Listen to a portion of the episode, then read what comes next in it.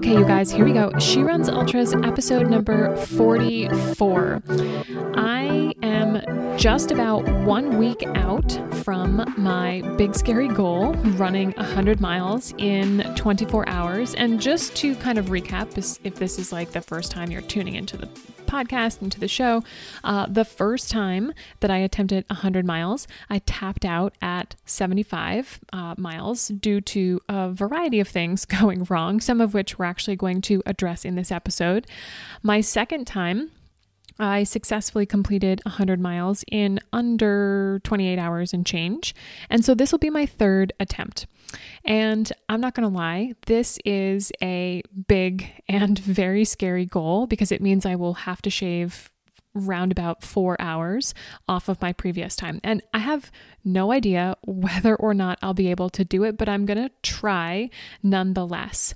I shared in a previous podcast episode about how my training hasn't gone exactly according to plan. And so I'm heading into this not entirely where I'd like to be, but that's no reason for me to back out. And, you know, part of the agreement that I have with you guys is that I'm going to share the process of training for this thing the good, the bad, and the ugly. And admitting to where I am and what I'm feeling and how I'm doing is part of that process. So, in anticipation of the race, I wanted to sort of put together this episode to help any of you that are contemplating 100 miles, but honestly, these five tips, the things that we're going to talk about, are applicable to any runner, not just 100 miles. So, or even just ultra. So if you're if you saw this title and you're listening to this and you're thinking, "Oh, this isn't for me," it is because these five tips they um, they're good foundational things that you should be thinking about and doing, and they are amplified when you get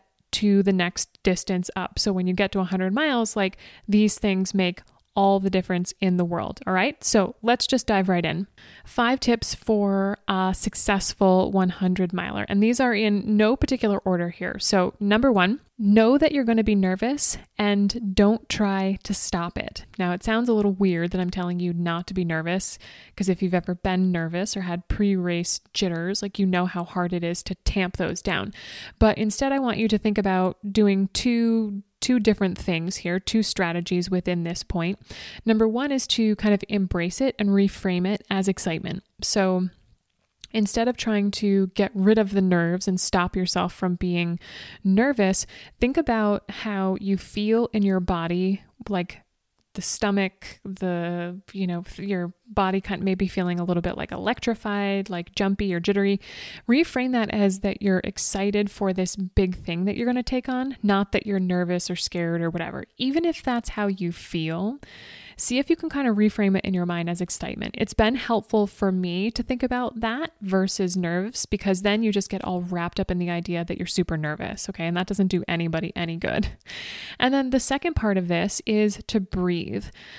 Um, sounds super simple, but oftentimes when we get nervous, we forget to breathe and when we get excited too. So I want to actually teach you um, a technique that I use. So, breathing is one of the best ways that I have found to kind of manage nerves and stress in all areas, not even necessarily just related to running. And in my movement classes, I teach a couple different breathing techniques to help my athletes kind of uh, soothe their nervous system, right? Shift from sympathetic, the fight or flight system, into your parasympathetic, which is like rest, just rest, digest, and recover. Um, and not only that, it actually helps to strengthen your breathing muscles like the diaphragm and your lungs. And this helps when it comes to running because just like any other muscles in the body, your breathing muscles are going to get super tired from the hours and hours of work that you're going to ask them to do. So, if you can, let's do one of my favorite kind of breathing techniques right now. So, first things first, if you're driving uh, or if you're doing something that requires your attention, you can still kind of do this, but come back to it when you could maybe sit in a chair or lay down or just, you know, close your eyes and relax. Okay. So, for those of you guys that can, get really comfortable. Either sitting or laying down. I prefer to take standing out of the equation because it just requires too much um, balance, and I really want you to close your eyes while you do this. So get into position. And then as you're getting settled, just start to gently close your eyes, let your shoulders drop down away from your ears, and start to take a couple nice deep breaths in and out through the nose.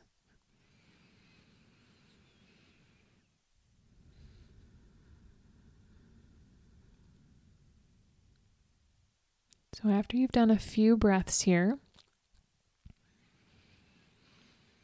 just kind of notice what moves when you breathe in, and then what moves as you breathe out.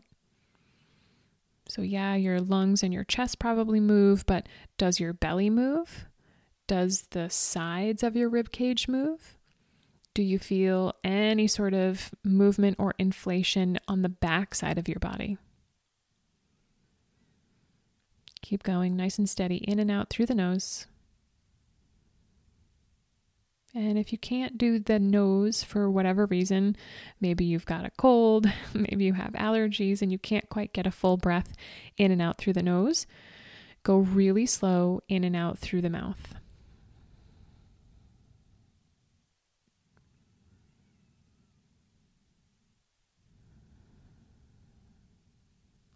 Okay. Now, maybe put one hand on your belly and one hand on your chest. And as you're continuing to take those nice, nice deep, slow inhales and exhales, I'm going to kind of cue you to move different body parts with the breath.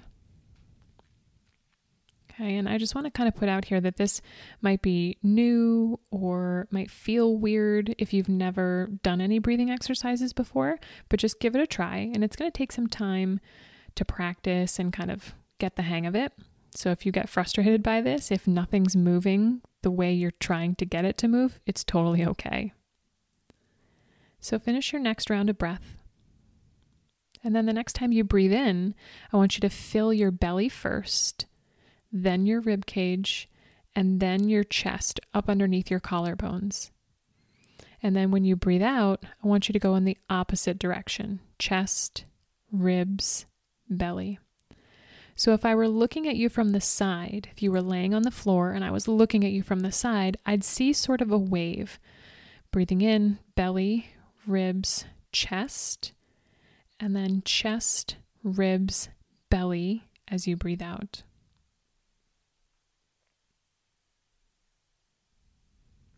This might start really slow and small at first, just a little bit of movement in each of these places.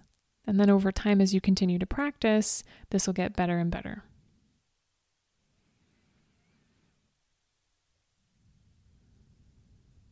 So, breathing in belly, ribs, chest, chest, ribs, belly. If you want to take it a little bit further, you'd start to kind of tug on the ends of the breath. So, as you did belly, ribs, chest, maybe you'd pause at the top and hold your lungs full of air. And then you would do chest, ribs, belly, and pause at the bottom and hold your lungs empty, even if just for a fraction of a second.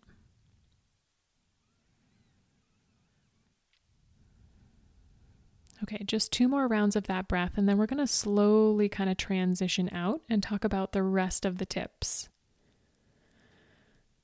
And you can just switch back to whatever breathing pattern and cadence is most comfortable for you.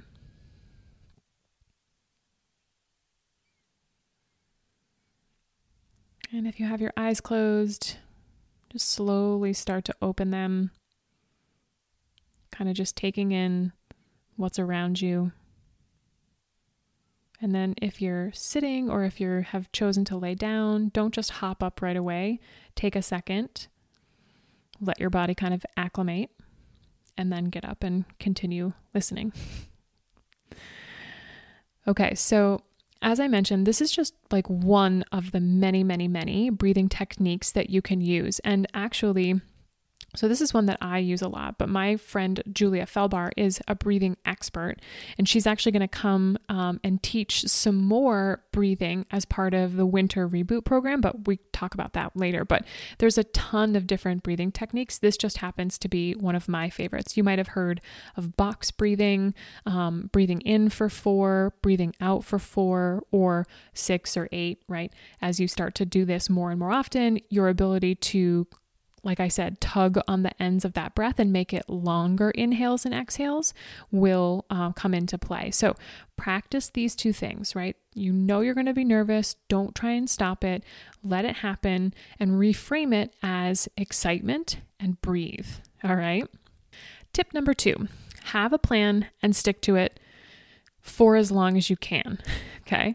Uh, you guys already know how I feel about a training plan, and I don't think that you can haphazardly train your way to 100 miles. So I'm not specifically talking about training plans here with this point, but what I'm talking about is a race day strategy. So this could cover things like pacing, nutrition, drop bags and aid stations, weather conditions, like all of the things. Um, when it comes to pacing, it's going to be really tempting to fall into line or pace, um, especially at the start, with other people, the runners that are around you. And this could actually lead you to going out too fast, which is really super common, or on the flip side, too slow, right? It depending on the situation, it could go either way. So, the best thing that you could do is kind of decide ahead of time what your pacing is going to be and know that for, you know, most people, it's going to decline as the mileage increases. So if you're trying to make it to a certain aid station or an overall cutoff time, you need to factor that in. The earlier those things happen, the more likely you are to hit those cutoffs because you'll be running on fresh legs and fresh lungs.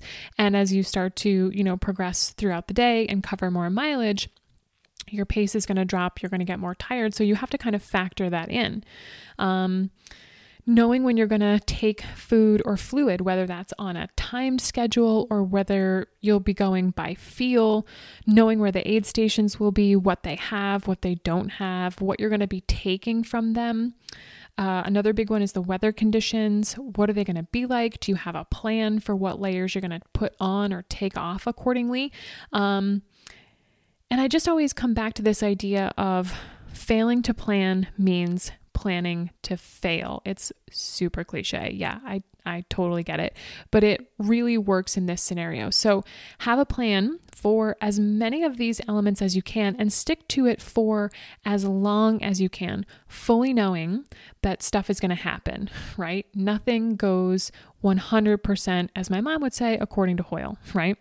Um, so at the very least, give it some thought ahead of time and don't solely rely on, you know, the race director, the race staff, your friends, your family. Like, you know, really have a plan and then communicate that plan to other people, whoever's helping you, so that they are on board. Because the other part is, not only are you going to get tired and your pace is going to start to drop off, your mental capacity is also going to drop off. Now, this is in particular uh, for 100 miles. You're just going to get tired, you're going to be sleep deprived. And so, having someone who can help you stick to that plan is crucial as well. Okay, tip number three make a decision and then make another one and another one and another one. Okay. Uh, these next few tips really go hand in hand in hand. So, stuff is going to happen that's going to force you mm, to perhaps maybe abandon your plan or at least some part of it. Okay. And that's all right. The best laid plans only last for so long, and then, you know, the universe or the ultra gods or whomever like take over and start to mess with shit. All right.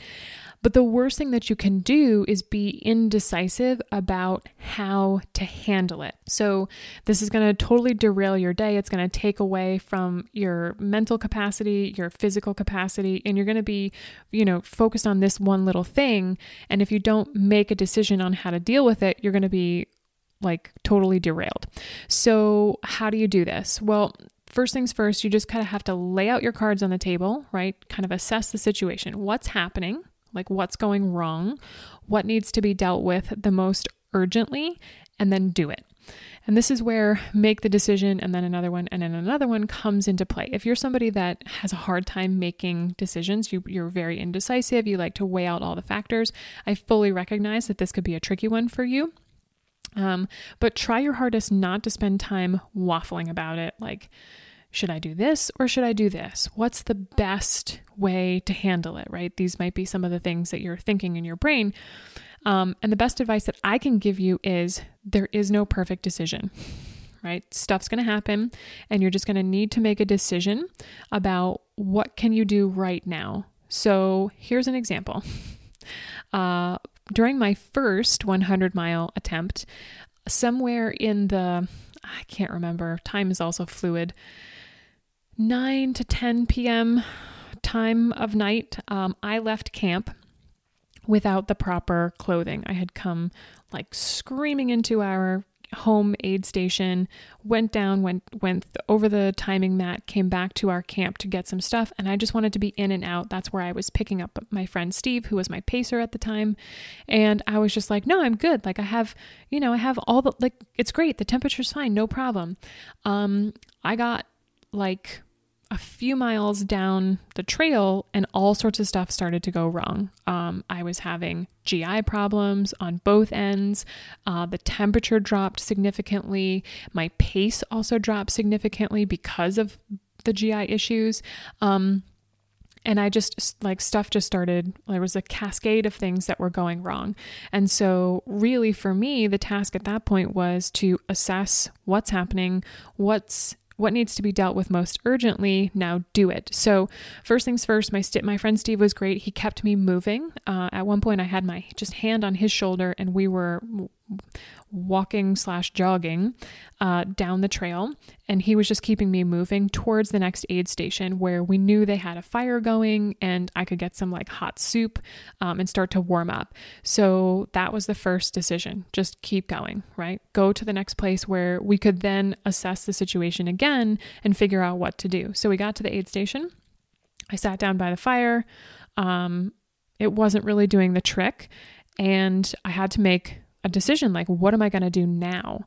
Uh, I ended up calling my husband to bring me the clothes that I had forgot to the next aid station. And Steve, my pacer, had the forethought to ask the aid station staff if they had any space blankets, right? So they did, thankfully. And so I wore that space blanket around my shoulders and just uh, kind of hitched myself to Steve, and he just paced me to the next aid station where there was another fire and my husband with all these warm clothes. So you just have to keep making the best possible decision for right now for what you're facing and then keep moving and then make another decision and another and another. So there is no one right decision. I could have in the moment turned around and gone back, you know, before I hit that midway aid station, you know, gone back to camp and gotten my clothes. But at that point, the best decision that I thought that I could make was to keep going because I knew there was a fire and hot food at the next one. So that's what I decided, right? I could have spent a lot of time waffling. Do I go back? Do I go forwards? What do I do? Who knows? Is this the best decision? I just made a decision and went with it and, you know, did the best that I could do in the moment, right? So that was tip number three make a decision and then another and another and another until you get to uh, find a resolution or get to where you want to go. Tip number four be prepared. So these tips kind of all go hand in hand, like I said before. So, being prepared starts out with you doing your homework on the location and the conditions of your race. So, making sure that you have the appropriate gear for what you'll be facing, not only in the layers like I talked about in tip number three, but, you know, shoes and poles and the pack that you might need. Now, again, I mentioned at the beginning that these tips are for any race level from, you know, 5K all the way up to and through 100 miles. So, just kind of filter, you know, these tips based on the level that you're at, right? Make sure you have the appropriate gear. Um, I always try to be as self sufficient as possible because you just never know. And I think this actually stems from my event days and all of the possible ways that things could and did so many times and did go wrong that adapting on the fly, I think, is now one of my superpowers. Not something that I was born with, something that I had to cultivate over years and years and years of, you know, gaming out different scenarios about what's going to happen, what could happen, and do I have the appropriate stuff. So I like to bring it up here because you just never know um, either what's going to happen or what you're going to need. So, but you can imagine, right? You can start to, like I said, game out scenarios that will help you to decide what to carry, what to have on hand, what to put in your drop bag, what to give your pacer, like all of the things. So, at the very least, I carry extra socks, extra trail toes, you know, foot lube. Um, I have extra food, you know, just a, enough to kind of carry me over, extra hydration mix, and I have extra kind of first aid, basic first aid stuff. Um, I will typically will also have extra clothes of some sort, some sort of layers, whether that's extra hat and gloves or like a shell, just something. And and you might be thinking, oh, that's a lot of stuff to carry. But I would much rather carry that extra weight of whatever gear I might need and never use it than to be wishing I'd had it in a very bad way and not have it. All right. Um, I'll give you another example. And it's so funny because, like, both of these examples involve my friend Steve. Completely unplanned because this one came to me just on the fly right now. But Steve and I were out for a hike slash trail run on a local mountain and we were going to this overlook spot. And i was actually practicing carrying all of the weight that i would need and my first aid kit. This was a couple years ago before i did the ragged three day stage race. And for that they required you to have a little first aid kit with a bunch of stuff in it and this is where my love for carrying that first aid kit was solidified so we got to the top, we're hiking on this little ridge, and we're kind of going down these boulders and hanging on to, you know, the trees that are adjacent for some stability as we step down. Well, Steve, for whatever reason, wasn't looking in the right direction and ended up nicking his the side of his head almost right into the corner of his eye with one of those, you know, sharp branches that sticks out from the tree that everybody uses as a handhold. And at the time, luckily he was actually wearing his glasses, so the branch kind of deflected off the lens of his glass and then onto his face. I it scares me to think that if he hadn't been wearing those glasses, we could have been dealing with something way worse. But as you guys know, your head bleeds a lot. The skin is very thin, and there's a lot of blood vessels that are up and around your head and specifically your eyes. So it started to bleed a lot. And luckily, I had this first aid kit with me, and we were able to, you know, put some pressure on it and stop the bleeding. Um, and get him down off the mountain and everything was fine. But that's just one little example, you know? So it's never bad to be prepared and carry the extra weight of whatever gear you might need um, in the hopes that you'll never need it, but you'll have it if you do. Okay, that brings us to tip number five, the last one, but certainly not least. And tip number five is attitude is everything. I've talked about this before, but I cannot stress it enough. Your attitude is everything. Over the course of your race, whether that's your first 5K or your 100 miler or beyond, you're going to go through a wide range of emotions. like you're going to get the big highs and the low lows. And the trick is to kind of what I say is like ride the wave and keep sort of an even keel, especially when things are hmm, maybe like trending downward. So if you can keep a positive outlook for as long as possible, then your day leading into your night will go so much better because like we've talked about in these other tips, stuff is going to happen. Something, and maybe even many things, will inevitably go wrong. Some in your control, some outside of your control. And if you let it consume you, if you sort of like ride that downward spiral, then it's going to be a really quick descent into mm, agony, right? Mentally, physically, emotionally, like you're just going to ride that that downward spiral straight to the bottom. So the key that I have found is to keep a positive mental attitude. Smile, be grateful, say thank you to the aid station workers, talk to your fellow runners, make friends, listen to music, dance, laugh, whatever you want, whatever you need to do to stay in a good place, do it. I mean, most of you guys already do so much of that stuff, but the more you can do it, the more likely you are to keep that positive mental attitude and not let any of the negative thoughts or habits or, you know, whatever kind of creep into your brain.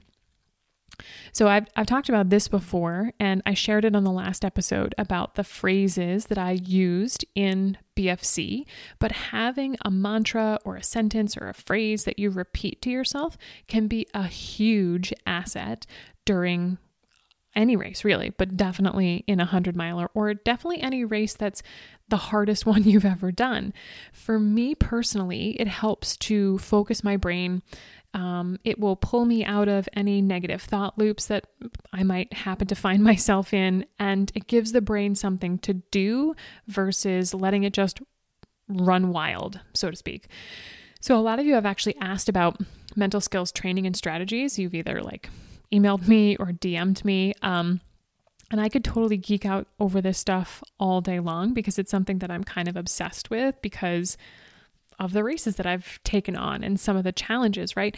So, in an upcoming episode, I'm actually going to interview my good friend and mental skills ninja, Alice Petzold. So, she's actually going to be working with the athletes in the Winter Reboot program to teach them all about the brain and how to deploy skills and strategies to overcome obstacles and challenges that you're going to face on this like journey towards being um, a runner, an ultra runner, or a runner of any sort. So be on the lookout for that episode. It's going to drop soon. I think it's going to come next week, but just I don't want to jinx myself in case there's a scheduling snafu, but be on the lookout for that one. And just remember attitude is everything.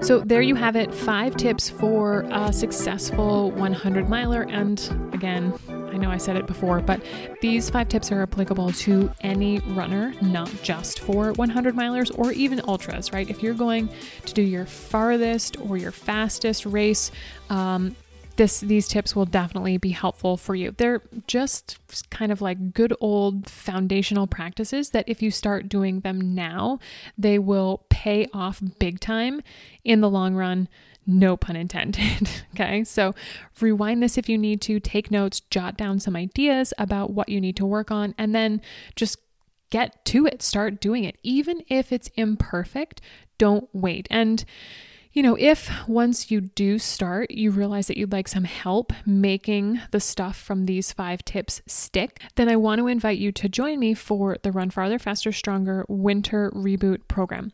This is where basically I'm going to be hanging out all winter long working on the nuts and bolts of my running program with like a seriously kick ass group of runners just like you. And I mentioned it before, but a bunch of my friends that are experts in these respective fields things like breathing and mindset and movement and nutrition and sleep and strength, all of it, and some more. I have some more fun people that I'm talking to right now about coming in and being experts and presenting. So maybe you're like me and you're kind of coming to the end of your racing season and you're starting to reflect on the year, seeing some of the things, the areas um, you know, like maybe things sort of like slip through the cracks or where you could have done better and you want to do something about it.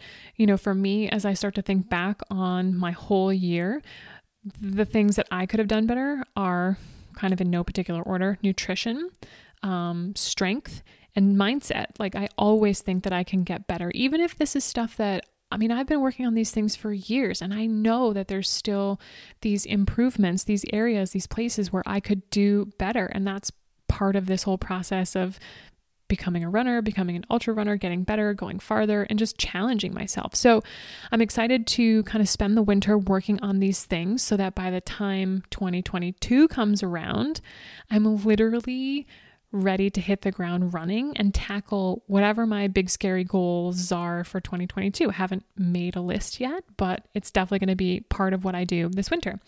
So, to get more of the kind of nitty gritty details on the program and to snag your spot, you can go to my website. It's megan gould.com forward slash winter dash reboot. All right. And if you'd like some help deciding if the program is right for you, like you're not sure, you've been doing this or that or the other, and you kind of want to get, you know, like my take on whether it would be good for you, then just shoot me an email and let's chat. So that's Megan at megan gould.com. Okay, you guys, that's all for this episode. Jot down those five tips, start putting them to use. Enjoy this beat, and I'll see you guys soon.